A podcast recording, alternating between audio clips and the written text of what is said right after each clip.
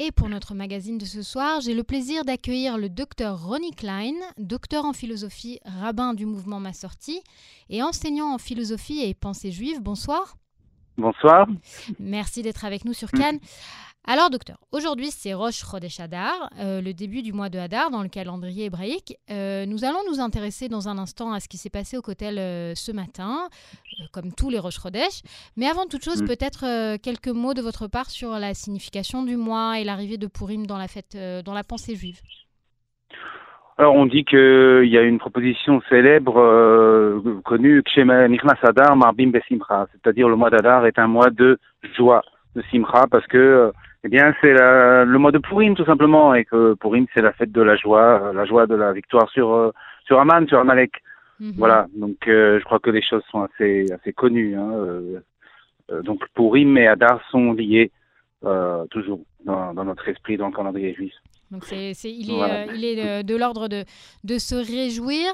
Alors, Je retourne à l'actualité du coup. Ce matin, comme tous les débuts de mois, euh, les, ce qu'on appelle les femmes du mur, euh, Women of the Kotel en, anglais, se sont rendues au Kotel pour prier avec un Sefer Torah, un rouleau de Torah, des taliotes, donc selon euh, les, coutumes libérales, on va dire ça comme ça. Ça fait plus de 20 ans que ça dure, hein, c'est ainsi tous les débuts de mois. Et tous les mois, elles sont accueillies par des protestations de ultra-orthodoxes notamment, avec réformés dehors, Chixé, etc c'est pas rare qu'on en vienne aux mains et que la police doit séparer euh, les différents protagonistes, comme ce matin. Euh, le rabbin réformé député du parti Avoda, Gilad Kariv, était également sur place ce matin. Son porte-parole a été bousculé et il avait, en tout cas, il a dit qu'il avait l'intention de porter plainte. Mais c'est pas nouveau, encore une fois. C'est comme ça souvent, surtout quand euh, l'actualité remet les, les, femmes du mur sur la sellette, comme c'est le cas récemment avec notamment la proposition de loi de chasse sur, pour encore plus sévir j'ai envie de dire, sur euh, ce qui est permis et ce qui n'est pas permis euh, au, sein du, au sein du cotel, devant le cotel. Quel est votre point de vue en tant que rabbin sorti justement? On dit parfois que ma sortie, c'est entre, c'est entre réformés et, orthodoxes, c'est quelque part au milieu euh, sur, ce, sur ces événements. Oui, alors effectivement, on fait souvent l'amalgame entre ma sortie et réformé. En fait, effectivement, ma sortie, c'est un mouvement qui respecte la halakha, donc il n'est pas tout à fait libéral au sens du mouvement réformé, mhm. euh, mais on est souvent associé effectivement au mouvement réformé parce que apparemment sur cette, euh, par exemple sur cette euh, histoire du cotel, on est on est avec eux, c'est-à-dire eh bien on est un mouvement égalitaire homme-femme qui fait qu'en fait les femmes euh, on se compte parfaitement dans le minyan, euh, à égalité avec les hommes, qu'elles peuvent être rabbins, qu'elles mettent euh, les téphilines, qu'elles portent le Sefer Torah, etc., etc. Donc là, elles viennent avec le, il y a les femmes assorties qui viennent avec les femmes réformées et qui sont parmi ces, ces femmes du Kotel, ces Meshot Kotel. Mm ben, mon point de vue, il est très simple. Je veux dire, ça fait effectivement des années qu'on lutte pour avoir une place euh, au Cotel euh, pour un minyan égalitaire euh, et pour venir, pour que les femmes puissent venir avec les Sefer Torah, avec leur talit et fêter chaque mois le, le Rosh Chodesh. Et, de l'autre côté, eh bien les ultra-orthodoxes sont sont toujours dans une position de refus catégorique avec effectivement, comme vous avez dit, des insultes, des crachats. parfois, ça va même plus loin, c'est-à-dire il y a des bar mitzvot qui sont fêtés, des juifs qui arrivent des États-Unis euh, pour fêter les rois mitzvahs et les, les, les ultra-orthodoxes sont là pour essayer d'interrompre euh, ces, ces bar mitzvot euh, de gens qui viennent de, de loin pour fêter. Euh, enfin, c'est absolument scandaleux. Comme je crois que c'est, je crois que tout, tout, le monde comprend que c'est l'attitude des ultra-orthodoxes est, est, absolument scandaleuse et indigne du peuple juif, tout simplement. Voilà, je crois que ma position est très simple et très, très, très tranchée euh, sur cette question. Vos propos sont, sont, très clairs, on le mérite d'être clair, mais, mais justement, vous avez rappelé les États-Unis. Euh, quelque chose qui m'interpelle par rapport à ça, c'est que je pense que je peux diviser ma question en deux. Déjà, d'une part, euh, les trois courants existent aux États-Unis, dans le judaïsme américain. Or, on a l'impression qu'aux États-Unis, même si on pas forcément, il n'y a pas forcément d'accord entre les différents courants, il y a plus de dialogue, dialogue théologique, dialogue dialogue culturel entre ces mouvements qui arrivent davantage à se parler, euh, à ne pas être euh, dans la confrontation permanente. Ça, c'est une question. Alors pourquoi, à votre avis, en Israël, on n'en est pas là? Pourquoi on n'arrive pas à discuter, finalement, euh, entre, entre ces différents courants? Alors, je crois que la réponse est assez simple, c'est-à-dire il n'y a pas d'enjeu politique aux États-Unis. Personne ne veut détenir le pouvoir là-bas. Il n'y a pas de monopole du rabbinat orthodoxe. Enfin, il n'y a pas tout ce qui existe en Israël. En Israël, on est dans une position où l'orthodoxie détient le monopole sur le rabbinat. Il n'y a que les mariages orthodoxes qui sont euh, qui comptent, euh, donc qui, sont reconnus, euh, alors que les mouvements non orthodoxes ne sont pas reconnus.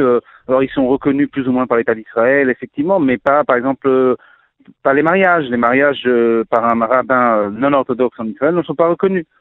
Euh, donc il y a un véritable enjeu politique euh, de pouvoir ici en Israël qui n'existe pas ailleurs, hmm. ni aux États-Unis ni en France, enfin en France aussi un petit peu avec le consistoire, mais beaucoup moins. Ça n'a rien à voir avec ce qui se passe ici. Donc c'est un véritable enjeu politique qui n'a rien à voir avec euh, avec des, des, considérations religieuses. Comment vous expliquez mm. que mm. justement euh, en Israël, euh, les mouvements Massorti et, et, réformés, ou en tout cas libéraux, pour, pour, le dire vite, sont, sont, assez minoritaires de manière générale dans, le paysage, alors qu'aux États-Unis, ils sont très prégnants. Euh, les Israéliens euh, laïcs, on a l'impression que... Alors peut-être que ça, change un petit peu avec ce gouvernement-ci, avec certains mouvements sociaux euh, qui ont cours en ce moment, mais on a l'impression que les... vous n'arrivez pas en tant que mouvement à vraiment emmener avec vous les Israéliens laïcs en leur disant venez, c'est aussi votre bataille, le fait que, que des femmes puissent prier comme elles l'entendent au Kotel. Pourquoi ça n'intéresse pas les laïcs israéliens? Oui, alors excusez-moi. Alors, par rapport effectivement à cette question, euh, je crois qu'on peut la comprendre aussi à partir du point de vue français aussi. C'est-à-dire, euh, en Israël, on a les Ashkenazes et les Séfarades. D'accord? Les, les Ashkenazes, c'est très simple, c'est ou tout ou rien. Hmm. Euh, soit ils sont euh, orthodoxes, euh, soit ils ne font rien. Ils vont pas à la synagogue, donc ils n'iront même pas à une synagogue non orthodoxe, libérale ou, ou massorti. Hmm. quant aux séfarades, eh bien, eux, ils sont traditionnalistes ce qui veut dire qu'en fait, quand ils vont à la synagogue, évidemment, c'est une synagogue orthodoxe. Euh, et bon, même s'ils sont pas très orthodoxes, ils sont quand même euh, largement, disons, euh, disons euh, traditionnalistes. C'est-à-dire, euh, ils ont du mal à, avec l'idée d'un quelconque changement euh, par rapport, par exemple, au statut des femmes, etc. Ce qui fait qu'en fait, nous, on n'est pas très nombreux, on n'est pas très connus non plus. C'est-à-dire, déjà, beaucoup de gens ne connaissent même pas notre existence ils sont pas euh, conscients de l'existence d'autres courants que celui de, que l'orthodoxie. Euh, donc il faut déjà euh, se faire connaître et puis c'est un, manque de moyens finalement? C'est un manque de moyens aussi mhm. aussi aussi bien sûr on ne voit que les rabbins orthodoxes je crois que les Israéliens associent, assimilent le, judaïsme à l'orthodoxie, tout simplement. Ils, ils connaissent vaguement, le monde non orthodoxe, mais mais pas pas pas beaucoup, hein. très très peu. En fait, je pense pas qu'ils ont vraiment intériorisé l'idée qu'il y a d'autres courants. Euh, pour beaucoup d'entre eux. Pourquoi, pourquoi mm. par exemple, euh, ben, quand on est euh, laïc israélien, si on veut donner une quelconque éducation religieuse à ses enfants, en fait, on a bah, que Chabad, peut-être, en Israël. Et pourquoi, pourquoi ça n'existe pas? Non, non, je vais quand même préciser quand même quelque chose d'important, c'est-à-dire que pour les bar mitzvot, on est quand même reconnu. Mhm. Alors, je, je, vais euh, un petit peu nuancer ce que j'ai dit, je viens de dire, c'est-à-dire il y a beaucoup de laïcs, de laïcs qui vont choisir le mouvement Massorti ou réformé pour la bar mitzvah de leur fils mhm. euh, ou de leur fille d'ailleurs, parce que justement les filles c'est possible aussi euh, dans dans dans, mouvement dans les mouvements non orthodoxes euh, qu'elles montent à la Torah. Mhm. Donc donc là oui, là de ce point de vue-là, ils sont nous, nous sommes quand même présents sur le terrain, mais mais effectivement ça va pas au-delà des, des bar mitzvah pour l'instant. Pour beaucoup d'entre eux, ils en restent euh, là. Après la bar mitzvah, c'est fini, quoi. Voilà, on n'entend plus parler de. Il y a un côté culturel avec la bar mitzvah, donc on va porter de l'attention à cet événement-là, mais après, ça continue pas au-delà, c'est ça? Oui, oui, exactement. Pour beaucoup de laïcs, euh, la bar mitzvah, c'est un moment euh, très ponctuel comme ça, et après, on, on oublie un peu la synagogue, le judaïsme, enfin, donc c'est quelque chose ils viennent pour pour la bar mitzvah à la synagogue et après ils ne reviennent plus. Mm-hmm. euh, donc il n'y a pas que que Chabad. Euh, d'abord il y a comme je dis il y a il y a les synagogues euh, orthodoxes et mm-hmm. puis il y a et il y a les les autres les non orthodoxes qui sont euh, qui sont beaucoup moins euh, connus en Israël. Ceci dit, il y en a dans tout le pays quand même, hein, des synagogues massorties et réformées. C'est pas seulement dans quelques points euh, du pays, c'est dans, tout le pays du nord au sud. D'accord. Donc euh, mm. pour vous, euh, vous dites aux laïcs, euh, ben, trouvez-nous, c'est ça? On est là. Oui, oui, oui. Et puis il y a des, je veux dire, il y a, des institutions avec des, responsables des communautés, des gens. Moi, par exemple, on m'a envoyé, pour vous donner un exemple, on m'a envoyé à Kippour dans un petit euh, complètement perdu en, Haute-Galilée parce qu'il y avait quelques membres de ce Yishuv qui voulaient un Kippour égalitaire. Donc ma sortie n'est pas orthodoxe. Mhm. Bon, ceci dit, euh, je ne suis pas revenu euh, depuis hein, euh, dans ce issue. Je ne sais pas ce qu'ils font et j'imagine qu'ils font rien depuis, mais voilà. En tout cas, ils m'ont trouvé quand même. Par exemple, pour les fêtes, ils, ils ont quand même. il y a beaucoup, beaucoup de, de minianimes non orthodoxes dans le pays. D'accord. Mhm. Euh, alors, mais justement, pour reprendre un peu le, euh, ce que vous disiez tout à l'heure, est-ce que vous mhm. pensez du coup que les mouvements libéraux doivent chercher à obtenir euh, une, un, pouvoir politique en Israël pour avoir plus d'impact? Oui, clairement, je pense qu'ils doivent se faire entendre beaucoup plus. Et oui, ça passe par aussi par le par la politique, c'est-à-dire une reconnaissance politique, avoir une certaine, euh, je ne sais pas, euh, un pouvoir politique, je, ne sais pas, mais en tout cas une, euh, une reconnaissance politique. Oui. Il faut qu'il soit reconnu, par exemple au, au il faut que qu'il y ait un, euh, eh bien une, une loi qui permette à des mouvements non orthodoxes de venir prier au Kotel.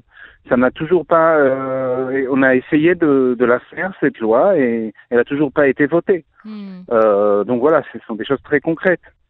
Euh, et puis sur les mariages aussi, par exemple, euh, voilà, il faudrait que les mariages non orthodoxes puissent être reconnus par l'État d'Israël, en Israël. Oui, alors pour ça, il faut vraiment beaucoup de pouvoir politique euh, parce que c'est effectivement un sujet très, très euh, polémique, euh, en tout cas en Israël. sur d'autres sujets, par exemple, aujourd'hui, on a vu que la, coalition à la Knesset fait passer un, texte sur le Hametz, donc le levain dans, dans, les hôpitaux en Israël. Est-ce que, puisque vous dites vous rappelez à juste titre que le mouvement Ma Sortie, c'est un mouvement qui respecte la halakha. Est-ce que vous considérez que c'est important euh, en Israël d'avoir euh, un espace public euh, qui, suivrait la halakha et donc effectivement d'interdire le levain? Ou est-ce que vous pensez qu'il faut œuvrer différemment dans l'espace public? Alors bon, je vais parler en mon nom propre parce que je ne sais pas quelle est la position officielle du mouvement Ma Sortie là-dessus. Mais moi, je pense que la coercition, de manière générale, euh, n'est pas efficace. C'est-à-dire que plus on, plus on impose, plus on fait pression, on oblige euh, les gens et, plus ils s'éloignent du, du, judaïsme. Mhm. Donc en fait, euh, ce genre de loi n'est pas n'est pas ce qui va rapprocher les, les juifs laïcs de, de, la Torah, du judaïsme. Ça va pas ça va pas provoquer l'amour de la tradition euh, chez des gens qui sont déjà assez éloignés de la tradition. Mais quitte, à, perdre, euh, quitte à perdre la bataille pour vous, c'est-à-dire que quitte à renoncer à ce que dans certains endroits en Israël ce soit respecté? Oui, oui, oui, bien sûr. Il vaut mieux que, que les gens euh, mangent du khamet s'ils le veulent dans les hôpitaux, plutôt que qu'ils détestent la Torah, qu'ils ne l'étudient jamais, qu'ils qui soit éloigné totalement de la tradition. Bien mhm. sûr, pour moi, c'est évident. Pour vous, c'est évident. Alors, mhm. justement, pour, euh, pour terminer, puisqu'on est retourné à l'actualité, est-ce que, euh, comme euh, vous enseignez vous-même la pensée juive, mhm. à votre avis, face à la, face à la situation politique en Israël et le, ce mouvement social et cette, cette réforme judiciaire qui divise beaucoup le public israélien, quel est selon vous le, le conseil que vous donneriez en fonction de la pensée juive pour peut-être se sortir de cette marloquette, de ce, de ce désaccord Je peux pas vous répondre en deux minutes là. C'est une question immense. Enfin, je veux dire, euh, la question de, la démocratie, la question euh, du judaïsme par rapport à la démocratie. dans l'état actuel des choses, il faut respecter ce que je veux dire. C'est pas forcément uniquement un point de vue juif. Hein, il faut respecter les, minorités et d'autant plus que cette minorité est très très forte. On voit bien que ce sont des, centaines de, milliers de gens qui manifestent. Donc euh, c'est évident que qu'il faut respecter. Je, ne demandais même pas votre, euh, pardon, je vous interromps. Je, demandais même pas votre votre point de vue sur la polémique, mais plutôt à votre avis, euh, parce que vous savez, on dit toujours que il y, y, a cette espèce de dichotomie dans le peuple juif. C'est qu'à la fois, on, nous enseigne toujours qu'on est une seule famille, mais d'un autre côté, qu'on est extrêmement divisé et que ce sont les divisions des juifs entre eux qui, qui conduisent à leur perte finalement, comme, comme l'histoire nous l'a enseigné. Face à ça, à votre avis, qu'est-ce qu'elle propose la pensée juive quand le peuple est aussi divisé? Je pense que ce qui divise le peuple, c'est la politique. La politique israélienne est extrêmement euh, violente. Il y a une, une division euh, vraiment euh, très très dure, tranchée entre la droite et la gauche. J'ai l'impression que c'est censé être un règlement de compte, euh, des, des, vengeances. Alors maintenant, c'est nous qui gouvernons, donc on va tout, eh bien, tout, tout, annuler de ce que vous avez fait. On va faire les lois que nous voulons et un peu contre vous quelque part c'est un petit peu cet esprit-là, on a l'impression. Donc, euh, donc la politique israélienne est, terrible de ce point de vue-là. Elle, divise plutôt que de réunir. Donc il faut, pour réunir le peuple juif, il faut oublier la politique. Malheureusement, on est tellement plongé euh, jusqu'au cou dans la politique ici que ça paraît presque utopique. Mais, euh, mais c'est tout le problème de l'État d'Israël, c'est que justement, on, est, on oublie, on oublie justement l'unité du peuple pour se plonger dans des dans des querelles politiques à n'en plus finir et qui créent des haines, tout simplement. Ben, oui, mais est-ce que c'est pas justement le, la nature juive hein, de se quereller? Est-ce que c'est pas dans notre je, je, je, ne sais pas, puisque je crois qu'en diaspora, on n'était pas comme ça. Hmm. Alors c'est peut-être une vision un peu idyllique, hmm. mais je crois qu'en exil, le peuple juif était moins divisé. Effectivement, il y avait des divisions, surtout euh, dans la modernité, justement entre les réformés, etc. Ça a commencé euh, au 19e siècle, mhm. mais euh, pas à ce point-là. Pas à ce point-là. Non, c'était pas des, des divisions qui déchiraient à ce point-là le peuple juif, comme en Israël. Hmm. Et ça, pour moi, c'est le produit de la politique. De la politique telle qu'elle est, telle qu'elle est faite en Israël. Telle qu'elle est faite en Israël, oui, oui, hmm. qui est extrêmement, effectivement, politicienne au, pire sens du terme. Hmm. Oui, tribal, oui. Oui, oui. D'accord. Alors peut-être euh, peut-être ce, ce, mot d'unité pour, euh, pour ce Chodesh euh, Adar. Merci beaucoup, Ronnie Klein. Je rappelle que vous êtes docteur en philosophie et rabbin du mouvement Ma Sortie, enseignant en pensée juive et en philosophie. Merci, bonsoir. Bonsoir, bonsoir, mais.